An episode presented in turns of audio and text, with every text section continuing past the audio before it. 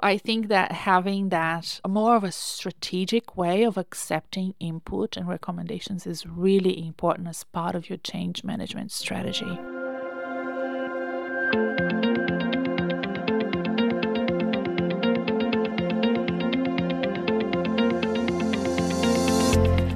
I'm Renata Bernarde, and this is the Job Hunting Podcast, where I interview experts and professionals and discuss issues that are important for job hunters and those who are working to advance their careers.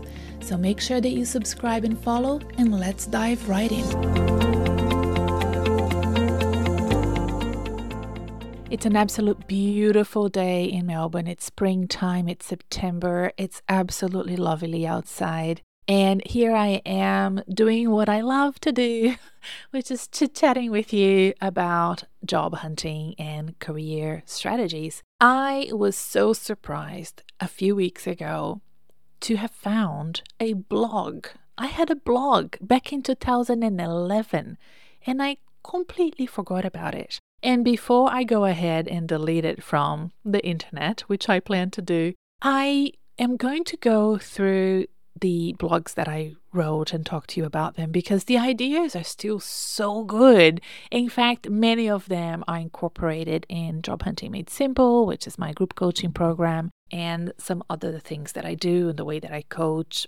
And I really wanted to recycle these blogs because they are too good. So I'm going to copy paste them in the blog for the job hunting podcast for this episode. Okay, so just reminding everybody how this works. The Job Hunting Podcast is available everywhere podcasts are found Apple, Spotify, Audible, etc., etc., and also on YouTube. So if you have an episode with a guest, chances are you can watch it on YouTube.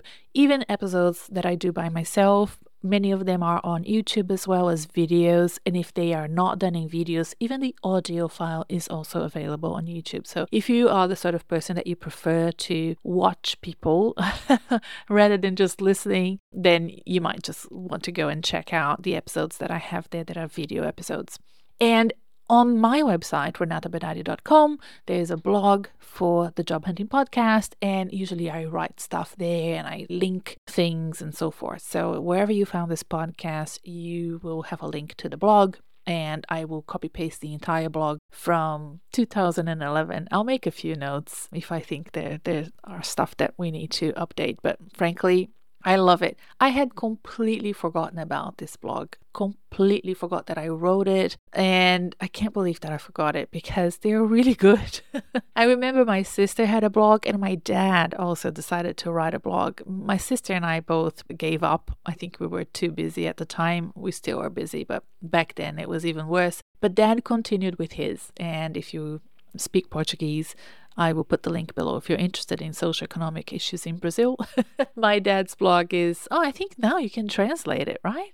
I'm pretty sure you can Google translate it because that's how my kids, I have two sons, and they read their granddad's blog and they translate it. I'm sure their Portuguese is not that great. So they translate it and read it. Anywho, so, this first blog that I wrote was about managing change and how important it is to manage change in a holistic way. And I love it. I love it. And I use the strategies. I mentioned two strategies that you can implement for positive change management. And I use these strategies to this day inside Job Hunting Made Simple. They're there. We talk about them.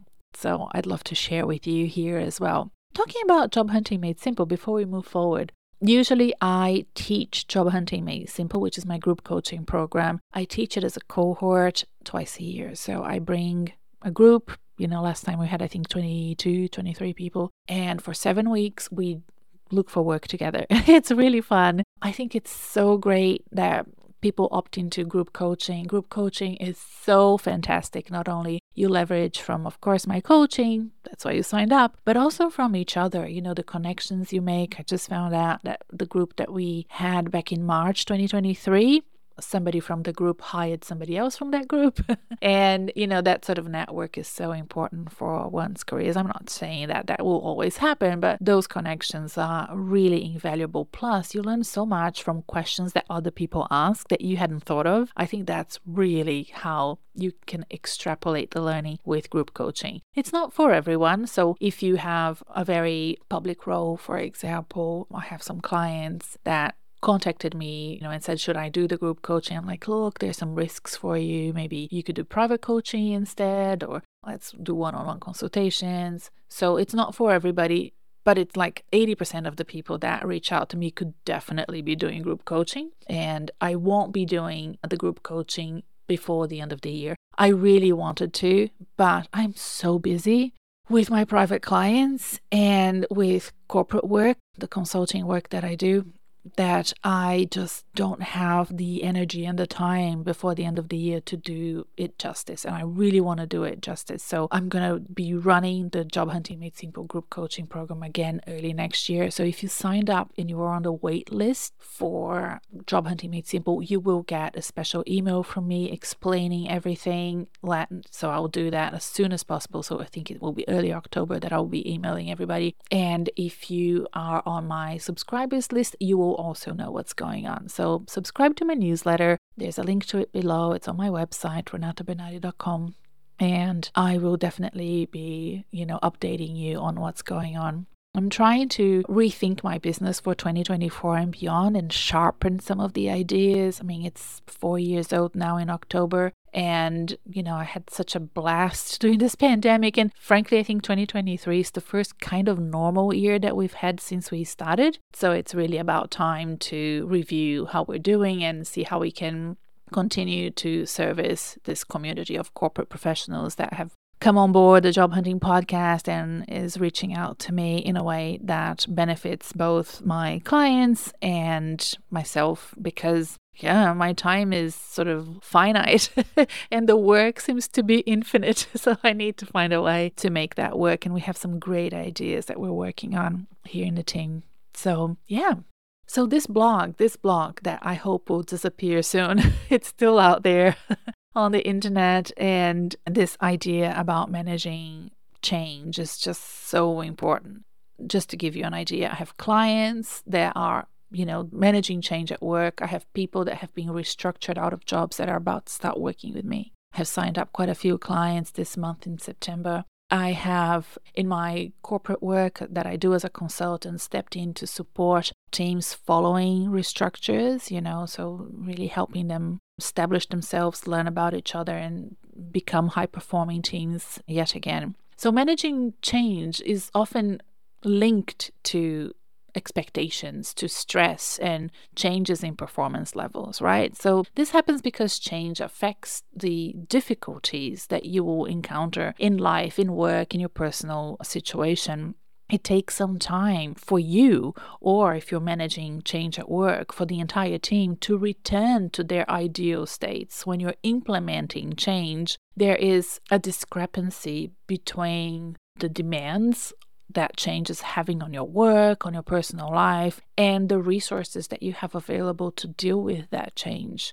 This lack of balance takes some time to sort of come back to your life. And this can happen when you lose a job, when you're looking for work. This can happen also when you find a job. And it's a big change. You know, if you think about what happens when you find a job, you know, your brain is in overdrive. You're trying to accumulate and assimilate so much and you don't have all the resources yet that you need to do that job. So it's a really steep learning curve.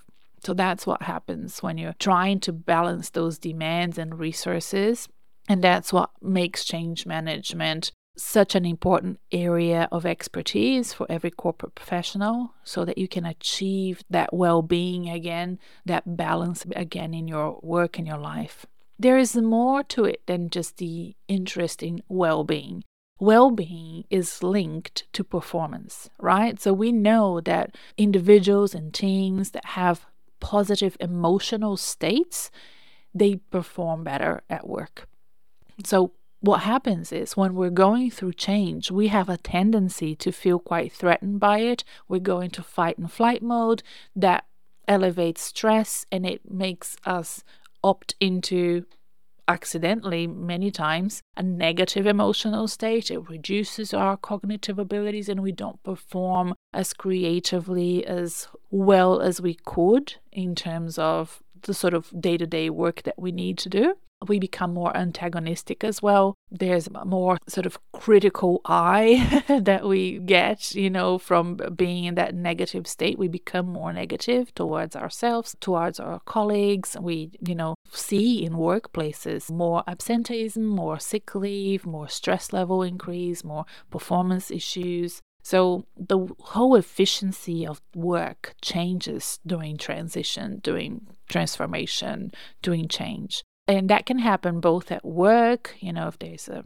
a big transformation piece happening at work, you probably have experienced this, but it can happen also with us as individuals. So if you're going through job hunting, if you're, you know, just lost your job, or if you're going through something that's happening in your personal life as well, it can have that same effect on you. Research also shows that excessive complexity and strain can lead individuals to feel like they are lacking in control and that sort of also is related to health issues. And, you know, not only people can get depressed, but they can also have some physical health issues like heart disease, other problems that are either increased and enhanced by the stress in their bodies or that just appear for the first time. They hadn't had it before and all of a sudden they feel sick. And one thing that people notice as well when they're going through stress at work ongoing, that sort of micro stress that you don't even feel like it's affecting you. You may have experienced this. Please contact me if you have. Just send me a note on one of my social media channels or reply to my newsletter and say, Yes, you were talking to me. I would love to hear from you. But has anyone here listening to this episode gone on a holiday after working so hard to get that bloody holiday only to then get super sick during the holiday? It's very, very common, right? And that shows that, you know, that strain at work is affecting your health. As soon as you relax from the stress, your body just goes into, okay, we need to fix this. We've been fighting off this stress forever, and, you know, we're actually quite sick from it. And then you fall sick.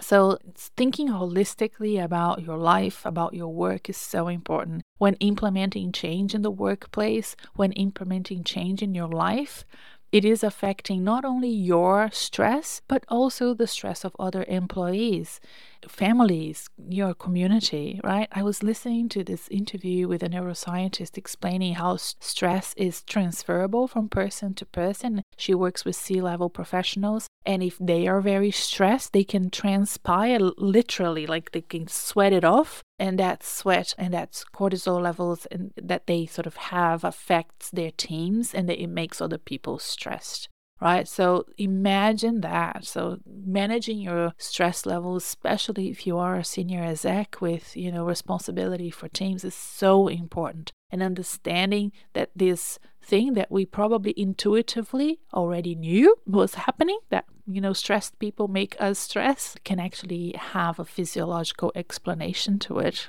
I was just flabbergasted. I'll put a link to this interview below if you want to listen to it as well. So, in this blog, that I wrote, what, 12 years ago, I came up with these two strategies to implement for a positive change management, right? But here's the catch it's one thing to know something is good for you and can help you, it's another thing to make that knowledge last beyond listening to this episode, listening to me talk to you about it right now, right? You really need to put these ideas to work. And I use this metaphor to understand how our mind works in terms of knowing something is good and doing something, and how hard it is to actually do that that we haven't done before. And its idea, it's not my idea. It's one that's quite well known in positive psychology literature. It's the idea of the rider on the back of an elephant. So, if you think of the elephant as your behavior, your instincts, and the traditional ways of doing things, and the rider trying to train that big elephant is you listening to this episode, understanding how to actually make change more positive for you, make well being something that you strive for. you need to learn how to ride that big, heavy, stubborn elephant that wants to go one way and you want to go another way. So, for example, this morning I had set myself a goal to meditate and to go for a walk every day. So, this is my three month goal. So, I will be walking every day, meditating every day. These two things are actually part of my part of my routine but not as intensely as I want it to be for now. Like I really want this to be something I do every day rain or shine, I don't care what's happening in my day. I will wake up, I will walk, and I will meditate. And my brain started playing tricks on me when I woke up and, like, oh, you know, I have a doctor's appointment. Maybe today I can skip it. it was the big elephant just saying, oh, maybe today's the day that you don't need to do it, which is often what happens to me. Like I will find excuses a few times a week not to do it. And I'm very good at arguing with myself. and I almost didn't meditate and didn't walk, but thank goodness I, you know, I kept my promise to myself.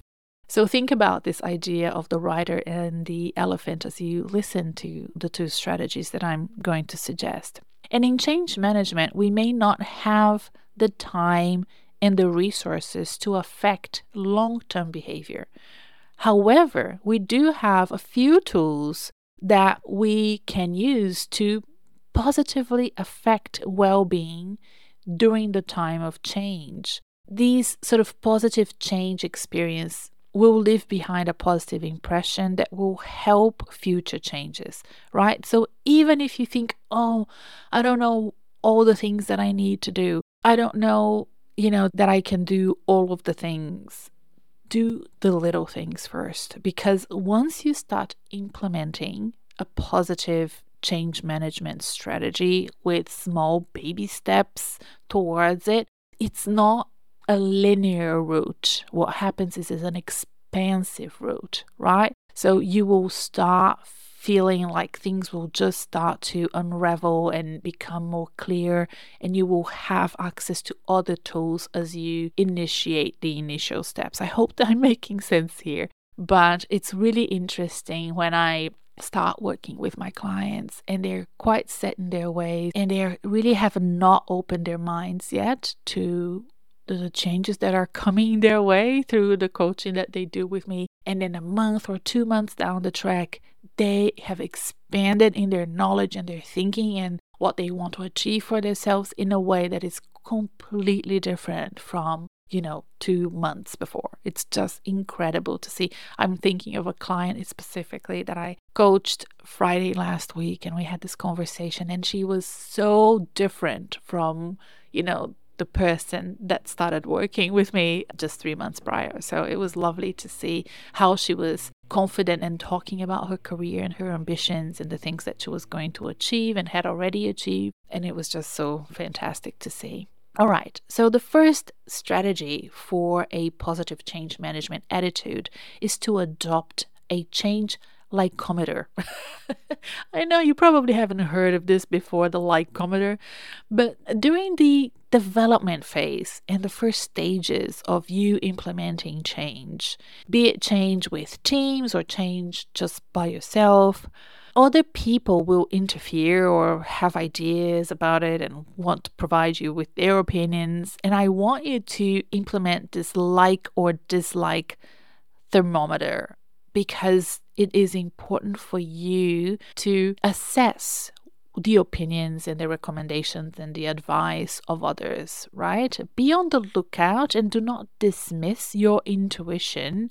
And, you know, whatever people say, don't make that the absolute truth about what you're going through listen to it and say, okay, do I like this feedback? Do I like this advice? Does this advice serve my purpose? Does it serve what I want to do?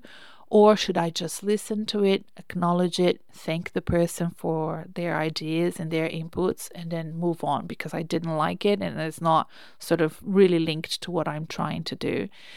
It happens a lot with people that are going through change that they get a lot of inputs from others and I like, I, you know, I'm the sort of person that I prefer to share things. You know, some people like to keep it quiet and not share. I think it's important to share with those that you love, that you trust, because you may learn a lot from them. And I think that you go out to market with a minimal viable idea and that idea expands and, and gets better and better as you incorporate the sort of feedback. I'll give you an example. When I started thinking about my coaching business, I had a business coach that worked with me. I was made redundant, by the way, if you don't know this. I was made redundant. I received the package. I thought I'm not going to go back to the workforce. I want to become a career coach. I worked with both a career coach and a business coach as part of my outplacement. And with my business coach, who was fantastic, I put together an idea and I thought about coaching just women. And I remember going to one of my what people in my network at the time, Sandy Hutchinson. I interviewed her for the podcast. She gave me the best advice I've ever received. She said, why are you only coaching 50% of your market? Why not coach men and women and, you know, coach anybody? why do you why are you focusing only on women? I'm like, okay you're right i like that. I mean why not? You know i can i can certainly coach everybody and that was the best thing that happened to me because unfortunately i have to say and i and i'm saying this when people book a discovery call with me about private coaching if they are women i now tell them what happens. I tell them look this is what's going to happen. Men do these discovery calls with me and they sign me up the next day. Women take forever. They second guess. They have to talk with themselves, with others, and then they don't sign up. And I don't know what to do about this. It's been going on for three and a half years now. so I actually have more men than women working with me. And that's a real problem for women trying to advance their careers. I think I'm not saying working with Renata is the only thing that will help your career. Absolutely not. But I'm, I'm just using this as a proxy to try to understand, you know, how women work and how they think about career advancement. How come, you know, men and women with similar professions, with similar job titles, with similar salaries, you know, how come men decide, okay, I'm going to invest in you, Renata, let's go. And women they say, oh, I don't know, I have to think about it. I'm not sure, it's a big investment, and then they don't sign up. So, in terms of reaction to that feedback from Sandy, I'm glad I incorporated that, but I also received equal number, if not more, ideas and feedbacks that I thought, nah, this doesn't work for me. So I think that having that more of a strategic way of accepting input and recommendations is really important as part of your change management strategy. And then the second thing is to control negative bias with a sound communication strategy. So, staff that is involved with change implementation and business, you know, they should always have that in mind that change for most people is linked to something bad, is linked to disruption. It poses a threat to their status quo in the workplace. So, if you're doing this at work or if you're doing this for yourself, you have to have a sound communication strategy. At work, you have to have a, a great communication strategy with your team that is being affected by this change if you're doing a change to your career, you have to communicate well with your family, friends. In my case, for example, when I decided I wanted to open a business instead of going back into the workforce, that was back in 2018, it was hard to tell my husband, you know, I, I felt bad. I felt like, you know, I knew that for months and months I probably wouldn't contribute financially. And although I had uh, received a package, you know, there was a great chance that the business wouldn't go well. I'm very lucky and happy that it's done so well and that we're sort of working on this project together now and I'm very happy that he not only supported me back then but you know stepped on board to support me even more now that the business is growing but having that clear communication and being open about it, I think is so important. So you have to control and overcome the negative bias that people will have once you communicate. So I remember telling my friends, and they're like, oh no, but you're having such an amazing career. Don't let this last feed this setback you know detract you from like this amazing corporate trajectory that you're going through. Because you know i've had some great roles and big roles and i've done rather well. I, I could you know continue to do well if i wanted to invest in having more corporate roles. I just didn't want to. So i believe that communication needs to be really tailored really special and clear and identifying the needs of the people that are in your audience and explain to them what it, how you know what it is that you're trying to achieve and communicate well and communicate the expectations and communicate the plan and have an exit plan if need be in case of you know making a, a, huge career transition like I did, the compromise in my partnership with my husband was well, if it doesn't work in five years, I'll go back to the corporate workforce, I'll find another job. And it's been three and a half years and we're doing great. But, you know, I think it's important to make sure that that is clearly communicated and agreed upon. And yeah, those are the two strategies. These they sound simple, but they're actually not easy to do. they're not easy to implement. I think the communication strategy is one that people really miss out on doing better. And I think because it's hard for the change agent to come to terms with the fact that the change is necessary, and also because sometimes the change is so clear in your head and that you fail to understand that it's not clear outside of your head. so that's why sometimes I think the communication strategy is lacking. And the like-o-meter is one that I think we really don't do well. We don't understand how people will react. For every action from our part, there is a reaction that will come our way and then we don't know how to assess all of the feedbacks and we start to self-doubt you know we start to rethink you know or change am i really doing the right thing for myself? And you know being able to be resilient and bounce back from feedback and adjust the strategies of your change based on great feedback is really important and needs to be strategic so, in terms of final words, you know, well being is in the best interest of everyone, you know, your employer, your future employer, yourself, your family, your community, your, your friends, your colleagues at work. Work and life satisfaction are so linked. I don't even know why we created two different spheres and words to sort of explain them. Work is a big part of one's life and mental health, and we need to start doing better at monitoring and assessing how we're sort of operating in both spheres at work and at home and controlling for the negative bias that we have naturally towards change so that we're able to you know become productive doing change but become even more productive as we go through change sooner by implementing some of these strategies that I spoke about today. I hope you have enjoyed this episode. It's a bit of a different one for this podcast, and it's been a pleasure to record it. Just a couple of things if you're still listening, don't forget to subscribe to the newsletter so that you can learn about the programs that I run, especially the news that I'm about to share about the Job Hunting Made Simple program and when it will be running again as a group coaching program. It was lovely to be with you here, and I will see you next time. Bye for now.